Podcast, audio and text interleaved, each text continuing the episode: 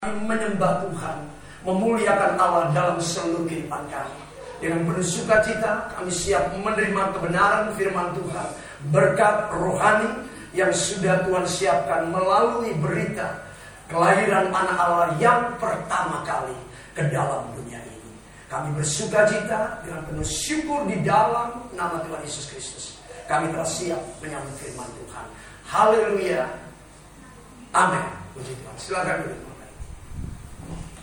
Ya. Puji Tuhan. Shalom. Shalom. Salam dan sejahtera bagi kita semuanya di dalam kasih Tuhan kita Yesus Kristus yang sungguh luar biasa. Sebab malam hari ini kita sungguh-sungguh merayakan pesta kasih Allah yang begitu luar biasa. Kasih yang sudah membawa satu perubahan. Kelahiran Kristus adalah suatu berita yang sangat-sangat penting, sangat-sangat istimewa, sangat-sangat harus didengar, diterima oleh semua manusia. Tidak ada berita yang bisa menandingi kabar berita kedatangan Kristus Yesus Tuhan kita yang pertama kali. Sebab itu kita pada malam hari ini kita sungguh disukakan oleh Allah, bagaimana kita pun dapat kembali diingatkan, merenungkan kembali bagaimana kabar yang sangat baik, sangat luar biasa, yang sangat penting ini sungguh sudah Tuhan nyatakan kepada kita semuanya. Bukan hanya 2000 tahun yang lalu, demikian berjalannya seluruh kehidupan umat manusia sampai hari ini. Berita ini semakin dahsyat dan luar biasa. Haleluya. Sebelum saya lebih jauh lagi menyampaikan kebenaran firman Tuhan, bagi kemuliaan Tuhan saya ucapkan sekali lagi selamat datang untuk Bapak Ibu pertama-tama jemaat GBO of Truth yang kami kasih, dimana kita boleh bersama-sama merayakan Natal pada hari ini. Puji Tuhan semua keluarga. Saya melihat pada keluarga yang jauh dari Jayapura ya, Pak Bambang. Puji Tuhan selamat datang. Datang di tengah ibadah kita malam hari. Haleluya. Juga tamu-tamu undangan yang kami hormati. Terima kasih Bapak William, Mamati yang sudah hadir. Demikian juga Bapak Edison dan Ibu. Puji Tuhan, selamat datang. Dan kami kasih juga terima kasih untuk Pak Wendy, Adrian Rata yang sudah juga bersama keluarga. Mestinya bisa masuk ke dalam Bapak dan Ibu. Mengundang ya Papa Mama Triksi. Ya, masih ada tempat kosong ini Pak. Puji Tuhan. Iya Bapak, terima kasih. Bisa masuk ke dalam Bapak. Papa Mama Triksi. Biasa kami panggil Papa Mama Triksi karena kedekatan kami. Tapi orang Manuari biasa panggil Pak Wendy. Mari Ibu, Bunda, sama anak-anak Triksi, Trinity, Ibu Arnerius, Mama nih. Puji Tuhan. Keluarga ini sudah seperti keluarga bagi kami. Ya. Selain memang secara keluarga memang ada tali keluarga yang jelas kami sama-sama dari pihak ibu bunda dari satu pulau yang sama, yaitu Pulau Siam. Jadi sangat dekat memang. Ya. Dalam Kristus kita lebih dekat daripada itu. Dalam Kristus kita lebih lagi memiliki keluarga yang luar biasa. Haleluya. Baik, kembali kita melihat bersama-sama. Ada jemaat yang belum saya sapa mungkin ya. Minta maaf kalau ada yang di belakang. Ya juga. Itu Mama Muel juga. Mari maju ke depan Mama Muel. Ya. Puji Tuhan, maju ke depan Mama Muel. Ya. Puji Tuhan. Bisa dekat Mama Cia atau Om depan sekali Pak Yusuf bisa atau depan sini juga Mama Muel. Ya baik, terima kasih. Puji Tuhan. Natal itu adalah satu momen di mana kita dan keluarga kita menikmati kasih sukacita Tuhan. It's Christmas. Berkumpul bersama untuk kita menikmati kasih sukacita Tuhan. Makanya Natal kita ini harus berkumpul bersama. Amin. Kita nggak bisa mau Natal, dari jauh dari timur aja disuruh datang kok. Iya. Oh ya sebelum menyapa Mama Yosua yang lupa sudah lama. Mama ini yang belum masuk loh. Ya. Ini suatu makasih. Beliau juga dari Jayapura. Ya sudah, akan bersama dengan keluarga besar. Bapak Matrix itu tidak terima kasih. Ya. Yang dari jauh aja dia harus ngumpul, harus datang. Orang majus itu kan dari jauh. Harus datang pada waktu peristiwa kelahiran Tuhan Yesus. Yang paling dekat lebih-lebih lagi. Bapak Ibu jemaat ini setahun sekali, satu malam aja.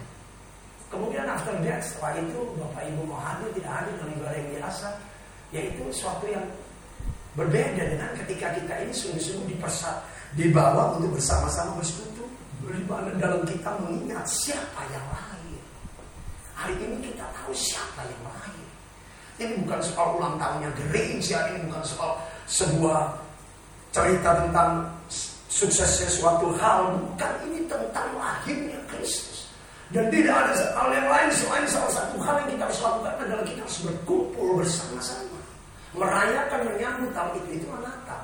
Makanya ya kita di sini karena ini bukan tradisi Natal ya untuk bangsa kita Indonesia.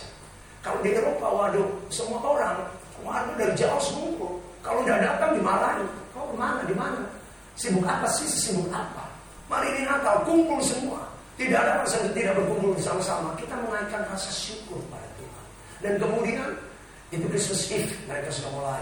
Natalnya pada Christmas Day-nya, hari Natalnya mereka betul-betul datang ke ibadah sama-sama. Tapi terus terang yang pas sekarang sudah banyak kemunduran rohani ya.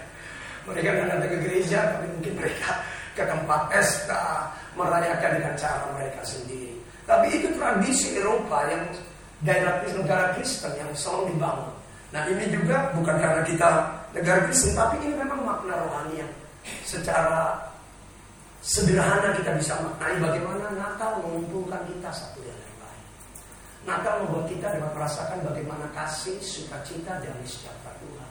Kalau kita tidak memiliki kasih, sukacita dari sejahtera Tuhan di dalam Natal, bagaimana kita bisa memaknai arti kebersamaan dalam waktu-waktu di mana tidak ada tanda-tanda, nada-nada, mesti kumpul nih dan sebagainya. Biasanya Natal inilah biasanya keluarga itu terhubungkan ya, selain dalam acara-acara keluarga, pernikahan, ulang tahun kan jarang, apalagi jauh-jauh.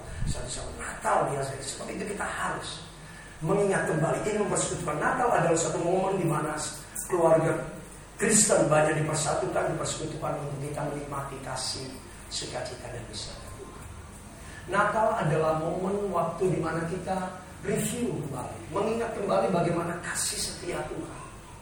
Karena berita Natal adalah berita tentang kasih Allah kepada kita. Bagaimana kasih yang sudah kita nikmati sepanjang 2022 ini. Begitu banyak bukti kasih penyertaan Tuhan dalam kehidupan kita. Ini yang harus kita renungkan ketika kita memaknai Natal setiap tahun. Saya tidak tahu kita sudah merayakan Natal yang keberapa di 2022. Mengikuti usia kita. Ada yang baru berapa tahun bagi anak kita, bagi kita mungkin yang lain sudah sekian belas tahun. Biarlah ini semakin mengingatkan kita akan kasih Tuhan yang luar biasa.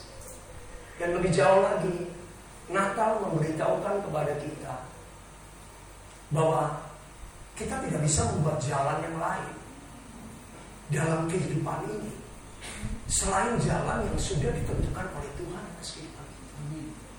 Natal itu artinya kita tidak bisa membuat jalan yang lain, jalan sendiri menurut jalan kita, tanpa kita mengikuti jalan yang sudah ditetapkan oleh Tuhan. Makanya tema yang diambil oleh PGI, Persekutuan Gereja-Gereja Indonesia, ini juga yang dikutip oleh Gereja Bethel Indonesia secara nasional melalui Matius 2:12. Tuhan Yesus datang untuk mengubah jalan hidupku, change my way.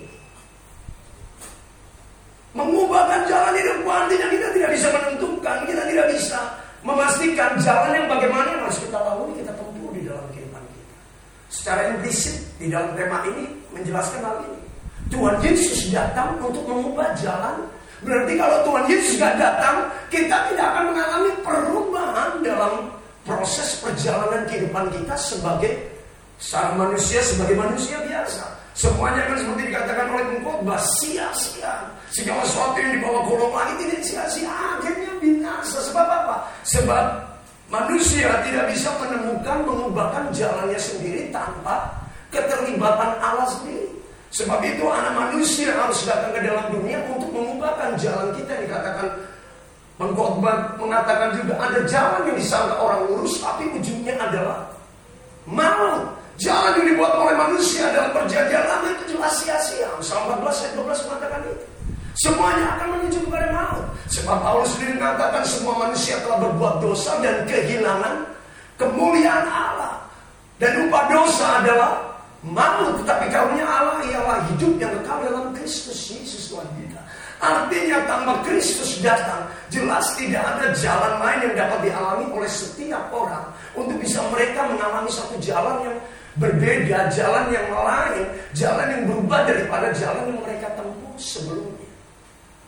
Tuhan Yesus datang untuk mengubah jalan hidupku dengan mengambil ayat nasnya melalui Matius 2 ayat 12. Dan karena diperingatkan dalam mimpi, jangan kembali kepada Herodes, maka pulanglah orang-orang Majus itu ke negeri mereka melalui the other way, jalan yang lain. Bukan jalan yang kemarin, bukan jalan yang lama yang ditempuh, jalan yang lain. Jalan inilah yang diterjemahkan, jalan lainnya inilah yang diterjemahkan oleh hamba Tuhan PGI, menjadikan ini sebagai suatu tema bahwa Tuhan Yesus datang, itu yang mengubahkan kita untuk memiliki jalan yang lain. Itulah jalan yang disediakan Tuhan bagi kita. Mengapa bisa demikian? Sebab bagi Tuhan tidak ada yang mustahil. Amen. Kalimat ini sebab bagi Tuhan yang ada mustahil itu muncul dalam peristiwa kelahiran Kristus. Bukan muncul dalam penyampaian Tuhan Yesus khotbahnya. Saat tidak, pada saat dia lahir. Ayat ini muncul di dalam Lukas 1 ayat 37. Ketika Maria berkata, bagaimana mungkin hal itu terjadi padaku sedangkan aku belum bersuami? Bagaimana aku bisa melahirkan? Bagaimana aku bisa mengandung? Tapi malaikat Tuhan berkata, Roh Kudus akan turun atasmu dan kuasa Allah Maha Tinggi akan menaungi engkau. Ayat selanjutnya, sebab itu anak yang melahirkan akan disebut sebagai anak kudus, anak Allah. Makanya ayat 37 kemudian dikatakan, sebab Lukas 1 ayat 37 dikatakan, sebab bagi Allah tidak ada yang, hanya Allah yang bisa mengubahkan jalan, keadaan, situasi yang mustahil, yang tidak mungkin. Dan yang sudah jelas firman Allah katakan menuju ke maut, itu tidak akan bisa diubah. Hanya Allah yang bisa mengubahkan keadaan di mana setiap orang, apapun gelarnya, apapun prestasinya, tanpa Kristus sendiri yang datang dalam kehidupannya, jalannya mau ngomong apapun pasti ke maut. Itu jelas firman Allah. Sebab itu untuk supaya manusia tidak menuju kepada jalan pada maut, anak Allah sebagai the only way, satu-satunya jalan yang bisa mengubahkan dari jalan kepada maut menuju ke jalan yang memberi hidup, dia harus datang ke dalam dunia. Sebab hanya anak Allah yang bisa mengubahkan apa yang mustahil untuk diubahkan oleh manusia oleh keberadaan keterbatasannya, melalui jalan yang diberikannya, melalui kedatangan anak Allah kelahiran Yesus. Makanya mustahil itu diubahkan bagi Allah tidak. Itulah jalan yang lain, itulah jalan yang baru yang Allah sediakan bagi kita. Sebab itu hal inilah yang sungguh-sungguh Allah mau dan tersampaikan melalui hamba-hamba Tuhan PGI merumuskan hal ini. Ini bukan tema kami sekali lagi, ini tema PGI dan TBI. Semuanya, HBI juga, Matius 2:12 hanya pemakaian kalimat, temanya aja berbeda-beda. Tapi nats yang diambil sama Matius 2:12. Karena memang ini yang sedang kita pelajari.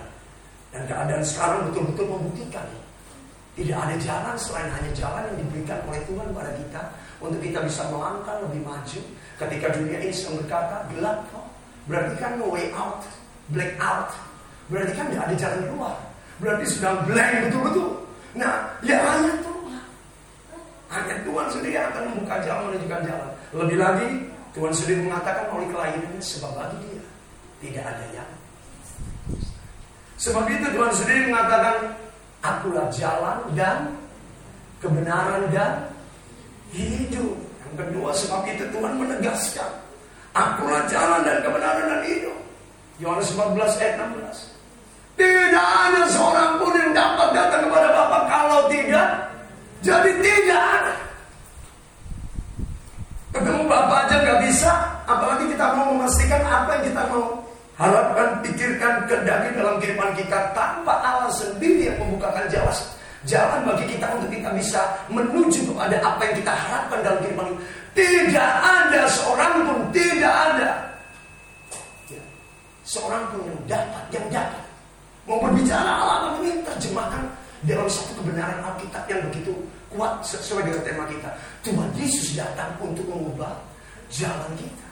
Tidak ada jalan lain yang kita bisa usahakan, berbuat untuk kita bisa menuju, mencapai apa yang kita harapkan tanpa kehadiran Kristus. Makanya Paulus pun meneguhkan hal ini melalui Ibrani 11 ayat yang ke-6.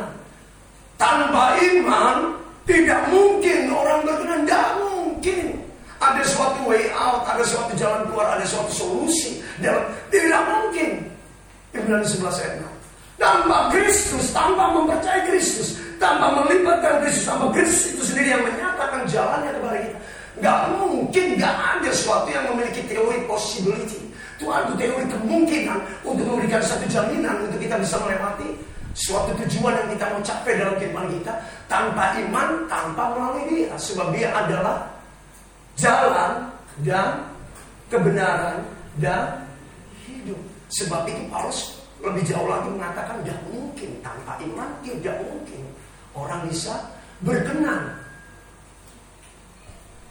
Orang bisa memikirkan hal yang sangat baik. Sebab orang sampai percaya pada Allah atau berpaling pada Allah, ia harus percaya bahwa Allah ada dan bahwa Allah memberi upah kepada orang yang sungguh-sungguh mencari Dia.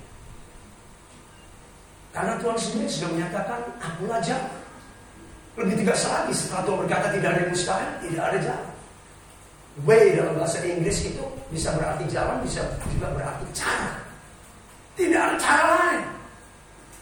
Jujur aja seringkali kita berusaha mencari cara, tidak ada cara lain. Selain kita harus mengalami Kristus di dalam kehidupan kita. Itulah cara, itulah jalan yang harus. Alkitab sendiri, firman Tuhan, Tuhan sendiri mengatakan hal ini. Sebab itu sekali lagi tema ini dimunculkan oleh gereja sinode GBI juga. Tuhan Yesus datang mengajar. Sebab Dia satu-satunya jalan, satu-satunya jawaban, satu-satunya pertolongan yang mengubahkan segala sesuatunya, jalan kehidupan kita, jalan yang harus kita tempuh, kita lalui. Dan alasan yang ketiga, karena tidak ada seorang pun yang dapat menentukan jalannya sendiri. Tanpa Allah sendiri yang menetapkan langkah-langkah manusia. Tidak ada seorang pun yang bisa menetapkan jalannya. Yeremia ngomong seperti ini. Yeremia 10 ayat 23. Aku tahu ya Tuhan, bahwa tidak ada seorang pun yang berkuasa menentukan jalannya. Yeremia 10. Kita tidak punya kuasa, otoritas untuk menentukan bagaimana apa yang terjadi tomorrow, next month, next year. Kita tidak bisa. Sebentar lagi kita akan meninggalkan 2020. Kalau bukan Tuhan yang menetapkan, yang menentukan, menyatakan kuasanya di dalam kita, kita tidak bisa. Mungkin kita punya rencana, tapi Alkitab mengatakan manusia boleh berencana, tetapi keputusan itu datangnya dari Tuhan. Jalan itu Tuhan sendiri. Tidak ada seorang pun yang dapat menentukan jalannya. Bahkan kalimat yang Yeremia 10:23, orang yang berjalan dan orang mau menentukan jalannya. Yang sudah berjalan aja tidak berkuasa untuk menetapkan langkah.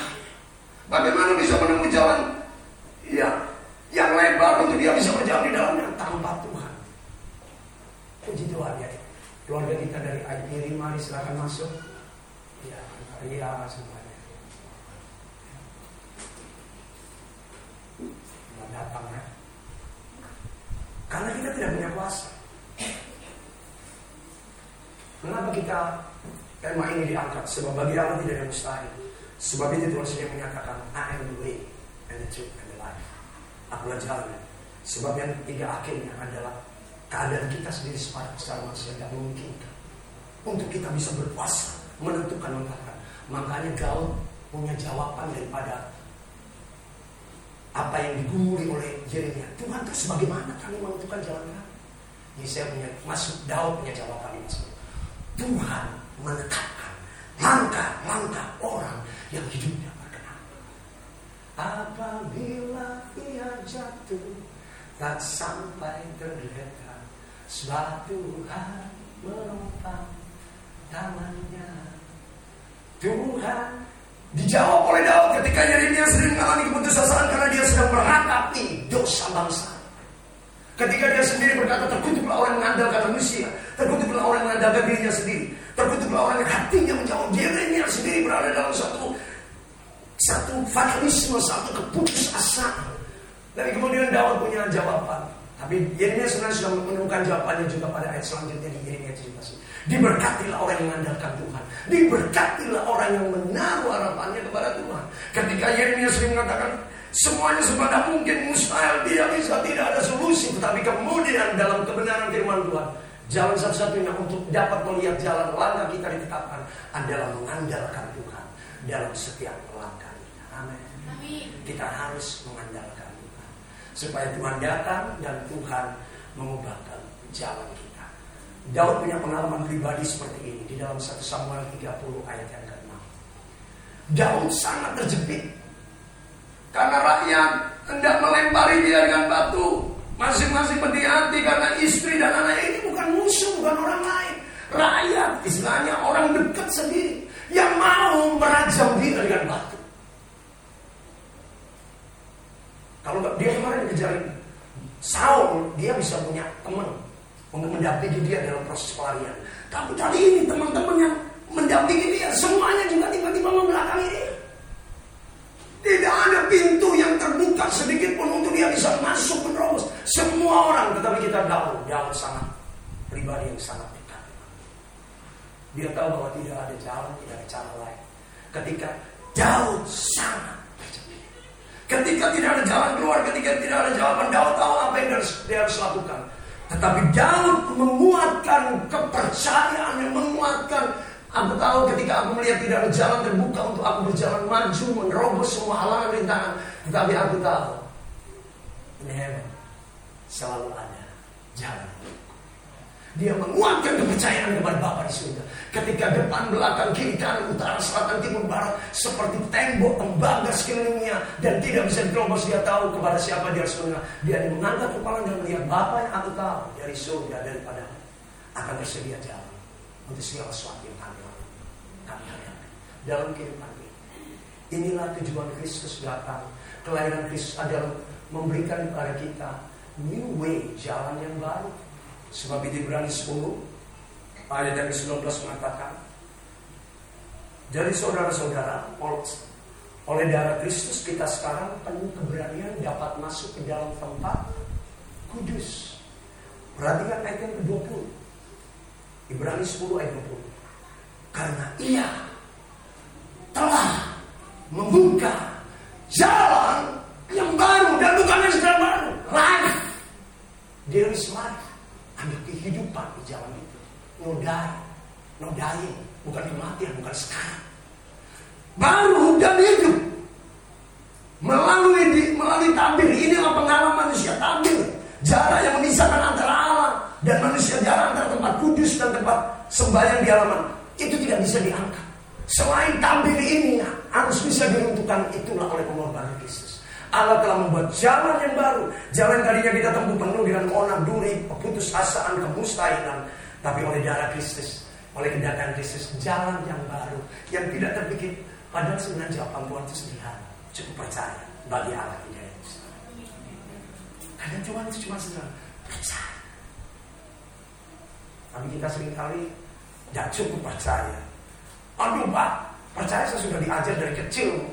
Orang tua saya, kakek, nenek-nenek, bujang. Oh, Kristen semua percaya. Tapi kan harus, Bapak Ibu, kadang Tuhan buat kita seperti dalam perjepit. Sepertinya tidak ada. Untuk mengajarkan yang sederhana, percaya, andalkan. Maka jalan akan Tuhan bukakan bagi itu. Mimpi dan jalan yang memberi kepada kita kehidupan. Amin. Terus terang, pada prakteknya ini tidak mudah. Nah, kita lihat saya harap dalam waktu yang Anda bisa bagikan, bagaimana masalahnya kita bisa mengalami jalan Tuhan itu dalam hidup kita yang mengubahkan segala sesuatunya. Ini kan diambil satu ayat dalam satu konteks Matius 2:12 itu tentang orang-orang Majus. Orang-orang Majus bahkan disebutkan asal usulnya dari timur. Kenapa harus sebutkan orang Majus saja cukup? Kenapa harus disebutkan dari mana asal muasalnya? Karena Bapak Ibu harus ingat, di Eropa waktu itu ahli astronomi, perbintangan, pengetahuan, ingat Aristoteles sudah menemukan begitu banyak hal. Ilmu filsafat itulah akarnya ilmu pengetahuan matematika, sosial, ekonomi, politik itu dari filsafat. Makanya contohnya yang kita bisa lihat dalam di tengah bangsa kita, Bapak Rocky Gerung gitu kan. Itu mbahnya filsafat. Makanya dia bisa masuk ke ekonomi, dia masuk ke politik bisa. Padahal dia tidak punya latar belakang ekonomi. Tapi filsafat ini akarnya ilmu pengetahuan. Makanya dia harus bisa masuk kemana-mana. Nah, tokoh pengembang filsafat itu adalah Aristoteles, itu dari Yunani. Orang Yunani. Ingat, pengetahuan terkuno dulu adalah Yunani kuno dan Romawi kuno. Pengetahuan itu sudah terbentuk oleh Eropa lebih dulu, ya. Dan mereka ini sudah ada sebelum Yesus Tuhan lahir. Dengan tokohnya yang terkenal dalam sistem politik pemerintahan dunia adalah Alexander Agung. Alexander Agung itu hidup 300 tahun, 400 tahun sebelum Yesus lahir. Makanya Alexander Agung itulah yang mempersiapkan budaya Yunani Elenisme, yang mempersiapkan Injil untuk dituliskan dalam bahasa. Sama seperti bahasa Inggris, kenapa Tuhan izinkan Eropa mengekspan, kemudian menguasai dunia sedemikian rupa, menaklukkan bangsa-bangsa. Salah satu yang dipakai Tuhan adalah untuk menyatukan satu bahasa, bahasa Inggris, supaya penginjilan ke bangsa-bangsa ini gak susah. Masuk bahasa Inggris, terjemah aja. Bahasa Inggris menjadi satu bahasa komunikasi yang demikian rupa sehingga Injil bisa diterjemahkan untuk penginjilan. Sama seperti itu pada waktu. Artinya kembali lagi, kenapa Pak Alkitab secara spesifik orang-orang Majus dari timur? Padahal yang pintar pada zaman itu, tidak disebutkan pada zaman itu ada orang pintar dari timur Arab. Mau ngomong dari tanah Arab, tidak ada. Tanah Arab yang jauh, Babel, Persia, yang sekarang ini Iran, Irak, ya. Waktu itu betul-betul Eropa menguasai. Kenapa mereka tidak mendapatkan pengertian tentang bintang? Padahal astronomi, ilmu nujum dalam bahasa lain daripada bahasa Indonesia, itu adalah ilmu perbintangan, bukan ilmu dukun. Perbintangan. Eropa juga menguasai waktu. Kenapa mereka mendapatkannya? Orang-orang Majus yang bisa memahami. Orang Majus dari timur, bukan orang Majus dari barat. Makanya minggu lalu saya sudah sampaikan, ada satu profetik melalui Tuhan. Buktinya sekarang, lihat di barat orang meninggalkan Tuhan. Orang Eropa, Amerika meninggalkan Tuhan. Kita di timur sekarang ini lagi menggebu-gebu cari Tuhan. Ini gambaran seperti orang Majus pada waktu itu. Orang Majus diwakili Aristoteles pada masa itu lebih suka belajar tentang teori, tentang filsafat kemanusiaan yang dikembangkan dalam bentuk matematika, sosial politik, daripada ilmu tentang agama, apa itu roh, apa itu Tuhan, apa itu. Bagi mereka itu tidak penting. Hari ini kan sama kondisi orang Eropa sekarang, rumahnya mencari pengetahuan IT. Sebaliknya kita lihat timur, lebih jauh kita ini baris, timur jauh. Bukan timur kita, timur jauh kita sedang haus. Lihat bagaimana gerakan pembangunan rohani di Korea Selatan. Makanya Korea Selatan diangkat Tuhan luar biasa secara ekonomi. Luar biasa, lihat. Tidak ada yang bisa menyaingi grup iPhone selain Androidnya. Android yang diciptakan oleh Korea Selatan. Dalam Samsung yang bisa menyaingi iPhone. Kenapa? Bahkan bukan soal teknologi. Kita lihat K-pop dulu kan sempat bangsa-bangsa termasuk Hongkong dulu. Pada masa saya terus terang Hongkong yang menguasai. Tapi tidak kaget itu, tiba-tiba tidak ada lagi. Jepang sempat muncul Okonotomo itu dan sebagainya, tiba-tiba langsung hilang begitu. Kenapa? Karena negara ini diberkati Tuhan. 50% Korea dengan munculnya seorang hamba Tuhan cukup terkenal, Paul Lukicu, 50%. Nah, celakanya Korea sekarang mulai meninggalkan iman bapaknya, kakek neneknya ditinggalkan Tuhan. Sekarang muka Korea sama semua, tidak ada yang kumisan, tidak ada yang jenggotan, semuanya pelimisan, sampai oplasan semua ya tuh. Sampai bingung ini laki perempuan apa bedanya. Ini benar-benar mereka lupa Tuhan. Padahal Korea ini bisa jadi saat ini karena bapak-bapak ini pendiri negara Korea yang dibangun dengan iman betul-betul oleh bapak Yongkicu, tokoh-tokoh rohani pada waktu itu. Ini artinya bukti berkat Tuhan itu luar biasa. Nah, kembali lagi, ini hal konkret yang kita bisa lihat bagaimana perbandingan timur dan barat. Makanya kenapa dari awal orang-orang Majus sudah disebutkan dari timur. Bapak Ibu, Kita harus percaya, kita ditimbun pasti punya perjanjian dengan Tuhan. Amin. Saya sangat percaya. Buktinya hari ini dunia sangat. Ya, contoh sekarang hasil G20 kemarin itu luar biasa. Luar biasa. Diberi nyentuh $1 trillion akan investasi di Indonesia. Cuma kita berdoa. Ini kan 23 tahun, gelap, 24 tahun politik gitu. Jangan sampai investasi yang 22 ini G20 kemarin. Ya ini kalau udah dikawal oleh doa, udah dikawal oleh hati yang sungguh-sungguh mengandalkan Tuhan. Ini bisa jadi lu, Indonesia kok jadi gelap gitu. Indonesia kok. Itu dulu pernah diramalkan seorang ahli ekonomi, from tiger to beggar. Eropa dulu dibuatkan akan menjadi bangsa-bangsa yang kuat. Akhirnya kemudian dari macan akhirnya jadi gender. Seorang pakar ekonomi dari punya potensi tiba-tiba hilang. Nah ini yang kita harus doakan. Indonesia saat ini sangat luar biasa dengan segala hal yang dikerjakan. Artinya tadi firman itu sudah digenapi, ditimbun. Hanya sekarang bukan hanya soal fisik materinya, gereja rohaninya itu harus kita tampilkan. Amin. Ini harus kuat. Bukannya gereja, orang percaya kita harus kuat betul-betul. Nah inilah kita tiru orang Majus. Karena nubuatannya sudah disampaikan oleh orang Majus. Apa sih yang dilakukan orang Majus? Sederhana. Mereka itu mencari Tuhan itu benar-benar. Mencari Tuhan itu niat gitu. Mencari Tuhan itu sungguh-sungguh. Dan sekarang mencari Tuhan. Ingat mereka itu orang berilmu. Ngomong intelektual, ngomong sarjana, mereka is best.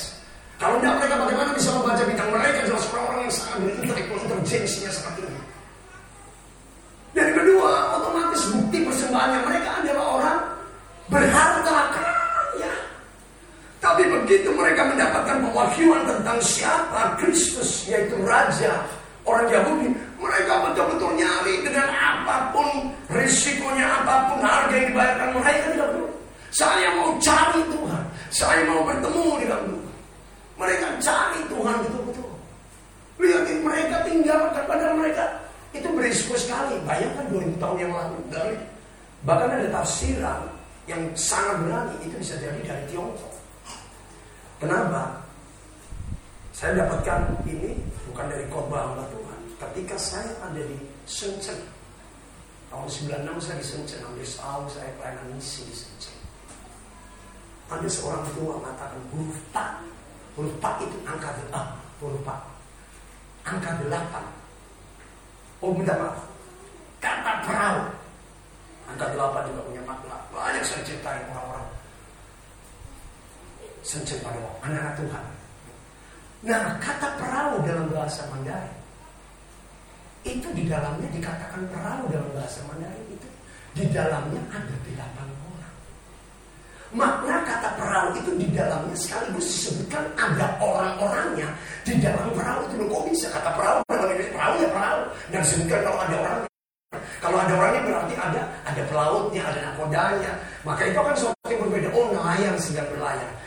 Ini perahu saja itu sudah memberitahukan bahwa di dalam perahu itu dalam bahasa Poi Mandarin itu ada kata di dalamnya ada 8 orang. Lu kok bisa 8 orang? Nah ini menunjukkan tentang Nuh suami istri dan 3 anak dan suami mereka masing-masing 8. Artinya berarti sudah ada dasar kebenaran. Kok bisa? Nah, inilah muncul tafsiran. Terus tafsiran ini muncul dari para misionaris Singapura dan Taiwan.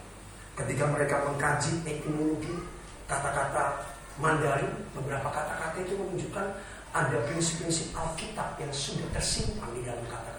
Saya sampai kaget dijelaskan mereka seperti itu. Wih benar kan? Nah itu. Makanya kalau jauh-jauh sekali, bahkan kalau sampai jauh sekali, bagaimana risiko mereka dan sebagainya? Berangkat bisa, belum tentu bisa pulang. Kalau secara manusia pulangnya gimana? Semuanya sudah dan sebagainya. Tapi mencari untuk bertemu dengan Raja di atas segala raja, Juru Selamat yang mengubahkan, mereka tidak peduli di sana. Mereka relakan, mereka bela-belain apapun yang harus terjadi, apapun yang mereka alami. Bapak Ibu, inilah sebenarnya rahasia yang dimiliki oleh setiap orang percaya. Bagaimana kita bisa melihat Allah itu bekerja, kita harus cari Tuhan. Makanya muncul ayat di Matius yang terkenal itu, carilah dahulu kerajaan Allah itu. Tetapi carilah dahulu Matius 6:33. Tetapi carilah dahulu, makanya muncul kata seek the Lord, find him, temukan. Maka semuanya itu, semua lihat orang maju, sungguh-sungguh mereka mencari manfaat. Bahkan sekalipun mereka sempat tersesat dengan tafsiran mereka. Kalau raja, wajahnya kan ada di istana. Ketika Herodes, mereka tidak berani. Ini bukan the real king. Ini bukan raja yang sesungguhnya. Kami tahu bahwa ada raja yang lain yang harus kami cari. Mereka terus mencari. Mereka tidak putus asa, menyerah. Sudah balik aja jalan. Tidak ada yang di istana, di Yudea, di Bethlehem, maaf di Yerusalem.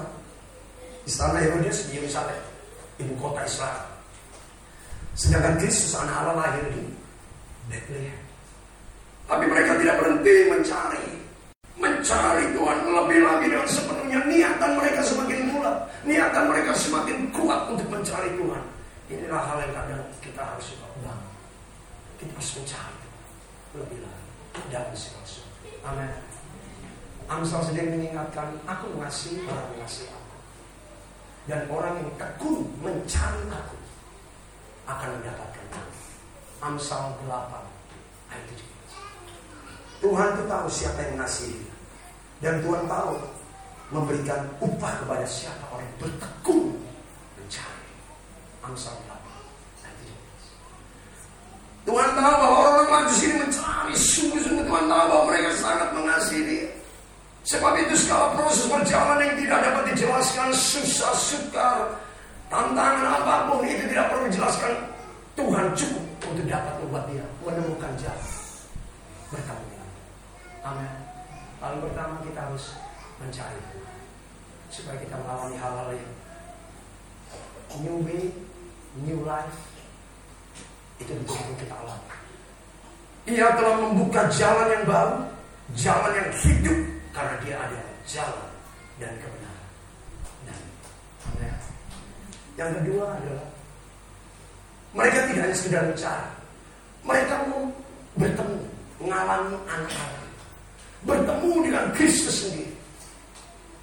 Bapak Ibu, kalau mereka cuma melihat bintang, mereka nggak perlu pergi jauh. Sudah cukup mereka lihat bintang itu. Melalui tafsiran mereka, melalui alat yang mereka miliki, sudah cukup. Oh ya, bintang ini punya keistimewaan, sinarnya, semuanya kemudian berbeda. Tapi masalah mereka tidak hanya sekedar mau melihat Tuhan. Dikatakan mereka mau mencari, mau mencari tahu kebenaran di balik bintang ini. Ada suatu rahasia yang besar di balik bintang ini. Itulah yang akan menunjukkan suatu jalan yang baru, jalan yang hidup, yang akan mengubahkan jalan hidup setiap manusia. Ini juga yang mau dialami. Mereka tidak hanya mau melihat bintang, tapi mereka mau lebih lagi. Mereka mau mengalami kebenaran rahasia di balik bintang itu. Ada jujur kita lebih suka melihat bintang. Sudah, ngapain jauh-jauh? Sudah dekat ini aja. Ngapain jauh sana?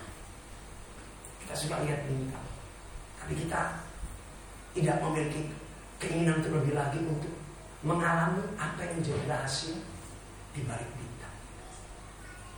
Ada suatu rahasia Allah yang luar biasa. Coba kalau mereka hanya puas melihat bintang, apalagi sudah ada di istana Herodes. Sudah. Tapi keinginan mereka yang lebih besar lagi adalah mereka mau bertemu, bukan hanya melihat bintang, tapi bertemu dengan sang pemilik bintang,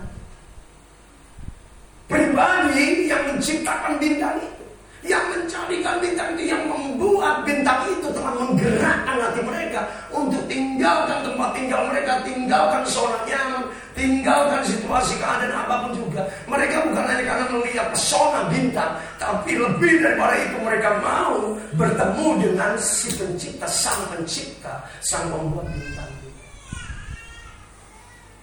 Bapak Ibu, kita tidak boleh terpesona hanya oleh karena bintang. Bintang itu bisa berarti mujizat, bisa berarti berkat, bisa berarti hal-hal yang secara manusia kita pikir, wah ini sesuatu yang bisa membuat kita sungguh diyakinkan. Tapi Bapak Ibu, kita harus mengalami bertemu dengan bayi Tuhan Yesus. Walaupun tidak berada di tempat semestinya yang diharapkan orang belum, kok di tangan domba sih? Mestinya di istana. Tapi tidak, mereka tidak mikirkan, tidak, bukan itu. Yang kami mau temui adalah pribadinya, bukan tempatnya, bukan sosoknya sebagai bayi yang kecil. Pribadi bahwa dibalik bayi yang kecil mereka tahu melalui pernyataan kita bahwa ini yang lahir adalah raja orang Yahudi, the real king, the truly king, the king of kings. Bukan Herodes, bukan apa itu, tapi Yesus Kristus. Namanya begitu percaya Kristus, kita tidak perlu bayar. Itu gratis, kasih kamu. Tapi untuk mengenal Kristus kita harus bayar. Untuk percaya sih, sekarang ini banyak orang dari agama lain pun udah gampang percaya Tuhan Yesus selalu mujizat apapun. Tapi untuk mengenal Kristus secara pribadi itu ada harga. Orang Majus membayar harga. Berjalan meninggalkan negerinya, menghadapi segala sesuatu untuk bertemu dengan Sang pemilik bintang, Sang pencipta bintang, untuk mengalami hal-hal itu. Hari-hari ini kita sungguh-sungguh menghadapkan hal kita tidak tahu pekerjaan Yesus. Tapi selama kita tahu bahwa hidup ini dipegang oleh Tuhan, Allah yang menjadikan segala sesuatu, maka tidak ada suatu hal jalan yang kita pikirkan tertutup, tidak mungkin. Bagi Allah selalu tersedia jalan untuk kita tahu. Yang paling utama adalah bukan soal jalan itu sendiri, tapi alami dia yang membuat jalan bagi kita.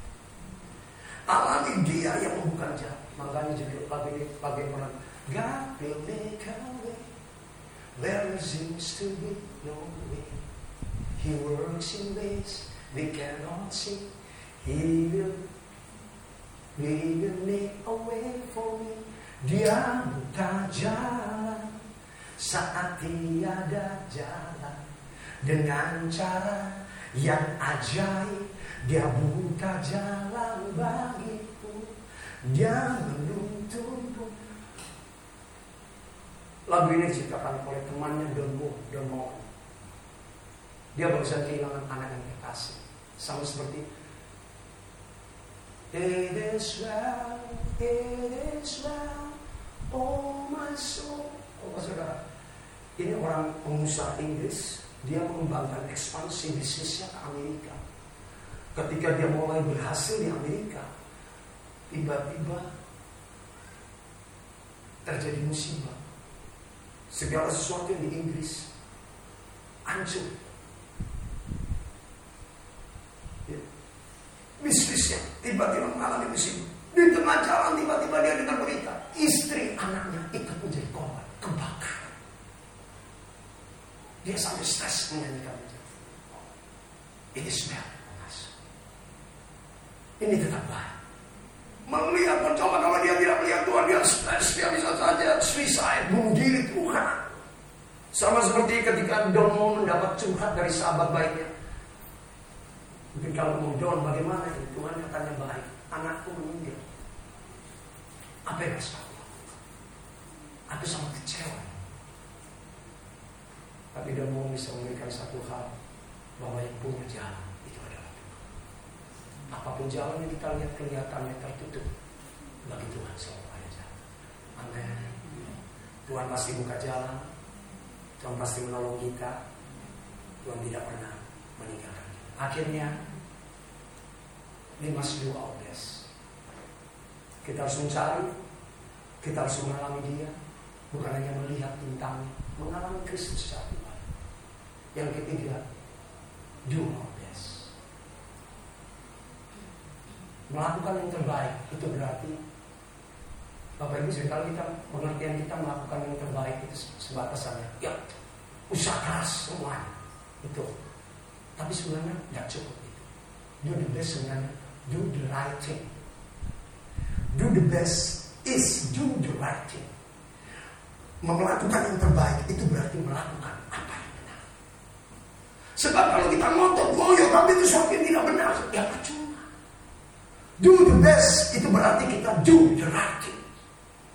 Lakukan apa yang benar. Lihat ini orang-orang najis, apa yang benar. Inilah tiga kalimat yang saya singkat.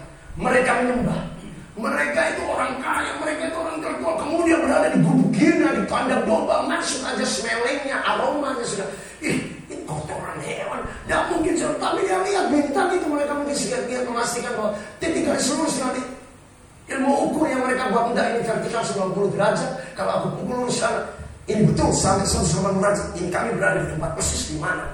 Mereka buyar segala teori manusiawi mereka bahwa mereka adalah dari kalangan elit, dari kalangan intelektual, dari kalangan yang tidak mungkin bisa berada di tempat-tempat seperti itu. Karena mereka do the right things. Mereka tidak dipengaruhi oleh situasi, tidak peduli sekalipun ini seorang baik.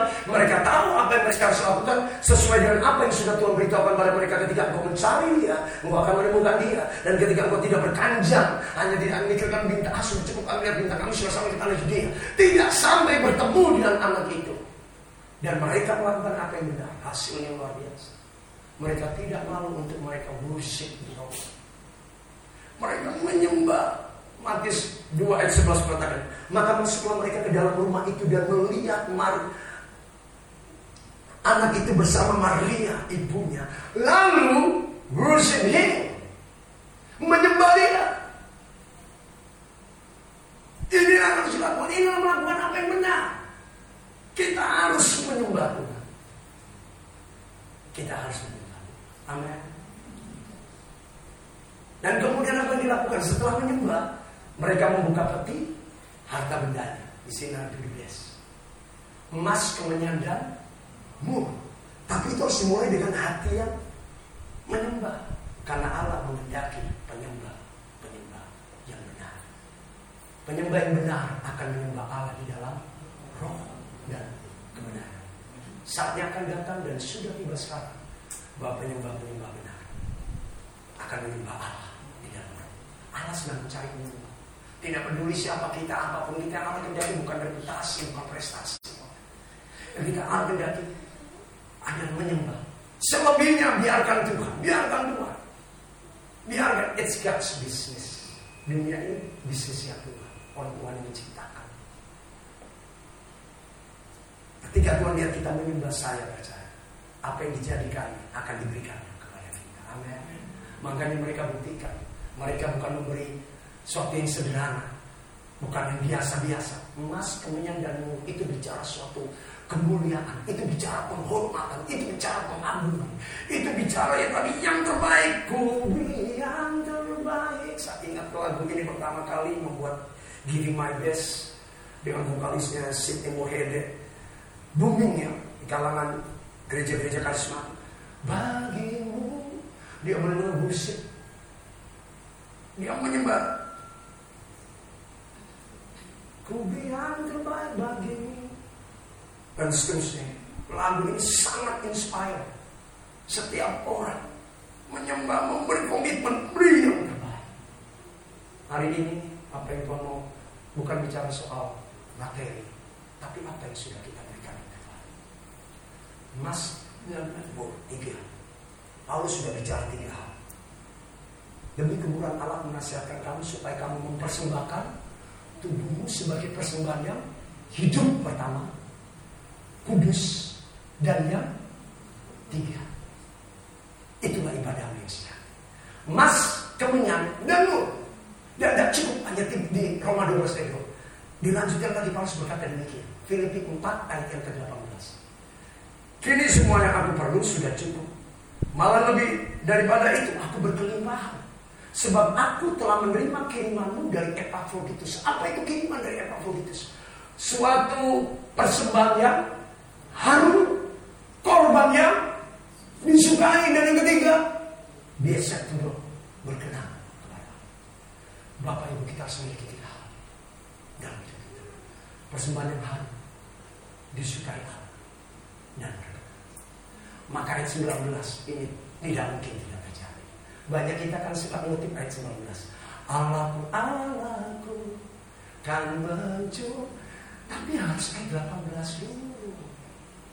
Amin.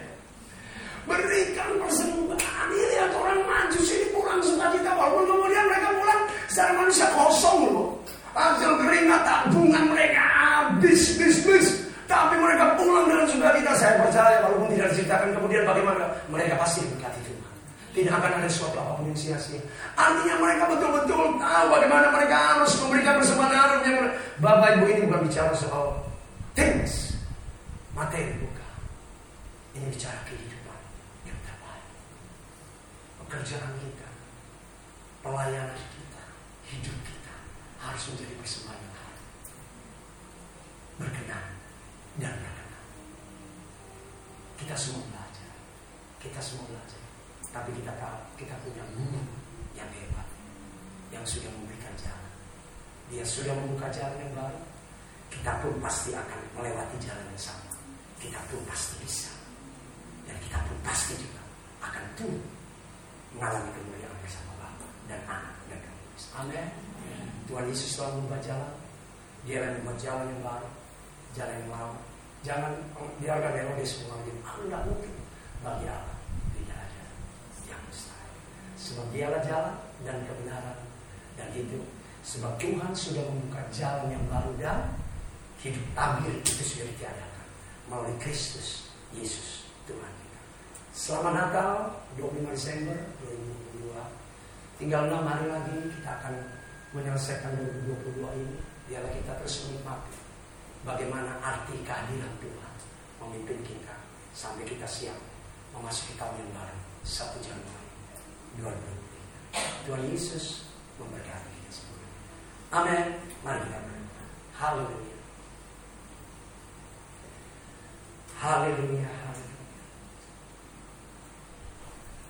Bapa di surga, terima kasih. Berita Natal yang kami terima pada malam hari ini, kami tahu ada banyak berita-berita Natal yang sedang kami dengarkan melalui ibadah Natal, karena memang hari ini adalah hari-hari yang sangat istimewa. Di bulan ini Tuhan, begitu banyak kesempatan untuk kami bisa menghadiri ibadah-ibadah Natal yang sedang terjadi baik di kota kami Manokwari maupun di segala keadaan apapun. Tuhan, kami tahu ada berita kabar baik ini yang harus kami terima, yang harus kami alami, bahwa kami mengerti tidak ada hal lain yang dapat kami lakukan. Manusia semuanya tanpa terkecuali tidak mungkin setiap orang siapapun dapat menemukan jalan yang sebenarnya di luar Kristus Yesus. Tidak ada daya, upaya, usaha apapun. Sebanyak terjadi. Bapak Ibu, kita tahu hari ini kita dikejutkan peristiwa-peristiwa yang luar biasa di tahun 2022 ini. Hal yang tidak pernah, saya percaya mereka pun tidak pernah bermimpi. Ada anak muda yang disebut Crazy Rich Indonesia. Dengan kata-kata idiom mereka ini murah banget. Di awal bulan tahun 2022 kita kagetkan anak usia 23 tahun tapi asetnya, materinya luar biasa, ratusan miliar. Tapi kemana mereka sekarang? DS, IK, semuanya sudah dalam proses. Kemudian lebih-lebih lagi kita terkejut. Seorang yang tidak mungkin dan seharusnya tidak perlu melihat tingkat latar belakang dan posisinya, tiba-tiba melakukan tindak kekerasan pembunuhan. Dan kita cukup merenungkan bahwa itu semua yang terlibat adalah orang Kristen. Korban, pelaku, pembelanya saat ini orang Kristen. Ada apa ini? Inilah there is no other way. Tidak ada jalan lain di mana kita bisa buat hanya untuk menentukan, memastikan jalan kita sudah ada. Sebab itu tema ini diambil PGI. Tuhan Yesus datang mengubah jalan hidup saudara dari sana. Kita tidak bisa membangun jalan kita sendiri untuk kita bisa memastikan aku mau seperti ini, aku mau jadi seperti ini. Tidak ada. Alkitab dengan jelas dari perjanjian lama sampai perjanjian baru tidak ada. Kalau tidak demikian Tuhan tidak akan ngomong terus terang aku jalan. Kalau memang manusia masih bisa punya kesempatan melalui jalan lain, Tuhan tidak akan ngomong aku jalan dan kebenaran dan hidup. Tidak ada seorang pun yang dapat mengalami yang baik dalam kehidupannya tanpa mengalami Kristus, tanpa mencari Kristus dengan segenap hati, tanpa menemukan Kristus lebih daripada melihat dunia. tuntas. Hal ini terjadi saat individunya Eropa meninggalkan.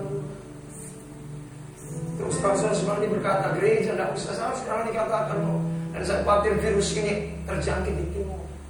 Gereja di barat, Indonesia bagian barat jauh lebih membangun materi, menampakkan hal yang jasmani. Itu cuma bintang. Tapi bagaimana kemuliaan Kristus dialami secara pribadi, yang harus nyata dalam bentuk kerendahan hati, kesederhanaan. Gereja Indonesia meniru pola gereja barat, harus megah, harus hebat. Tidak. Gereja timur, Ramajus timur itu adalah orang-orang yang terbiasa dengan kesederhanaan, kerendahan hati, ketulusan. Makanya mereka rela. Kalau mereka tidak biasa, mereka sudah punya dasar yang benar. Makanya ketika mereka menyembah Kristus itu tidak menjadi suatu hal yang aneh, pemandangan yang berbeda, tidak. Mereka sudah siap dengan satu keadaan bahwa raja yang mereka sembah adalah raja yang tidak akan menunjukkan dirinya secara manusia. Demikianlah kita harus tahu. Kita harus mencari Tuhan lebih. Kami bersyukur sebab mau Allah yang baik. Kami hari ini jujur. Begitu banyak gereja dibangun dengan kemudahan, dengan kata keberhasilan. Tapi jujur banyak gereja memakai tema ini, sukses. Itu bintang, itu bukan Kristus. Yesus itu lahir di kandang yang hina, di tempat yang sederhana. Tidak ada suatu kebanggaan apapun selain kita tahu ini karena Tuhan yang membuka jalan. Ini karena Tuhan yang berjalan. Orang yang mencari Tuhan sungguh pasti dipimpin oleh Tuhan. Kalau engkau berkata aku mencari Tuhan, Allah pasti pimpin saudara. Orang maju sekali Tuhan sungguh, makanya mereka dipimpin Tuhan. Hari ini mari minta pimpinan Tuhan. Dengan cara apa? Cari Tuhan, alami Tuhan, temukan wajah Kristus, berikan yang terbaik. Sebab itu mereka taat. Walaupun mereka tidak bertemu, mereka taat, menyembah, memberi yang terbaik, akan mengerjakan hati yang taat. Tidak kembali ke jalan yang lain, tidak kembali ke jalan untuk melewati Herodes, tapi menuju jalan lain. Itulah new way, new life, di mana Kristus sudah membuka jalan bagi kita. Terima kasih Bapak. Mari sama aja kita bagi berdiri.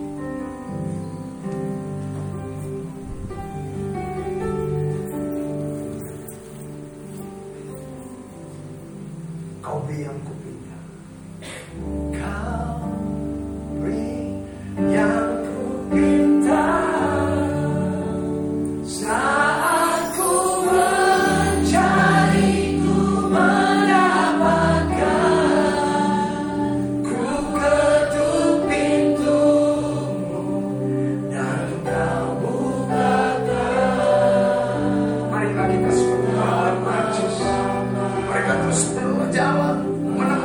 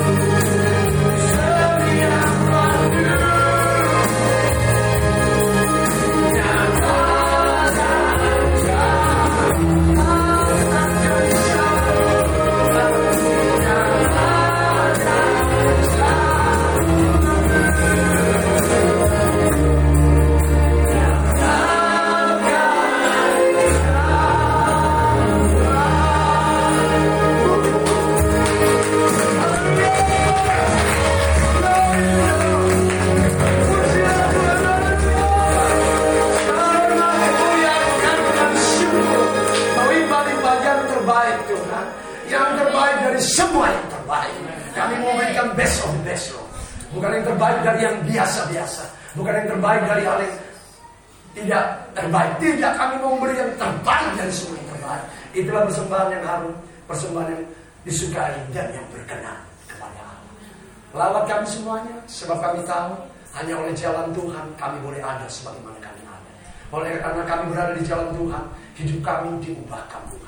Segala sesuatunya, perkara yang mustahil, hal yang tidak mungkin.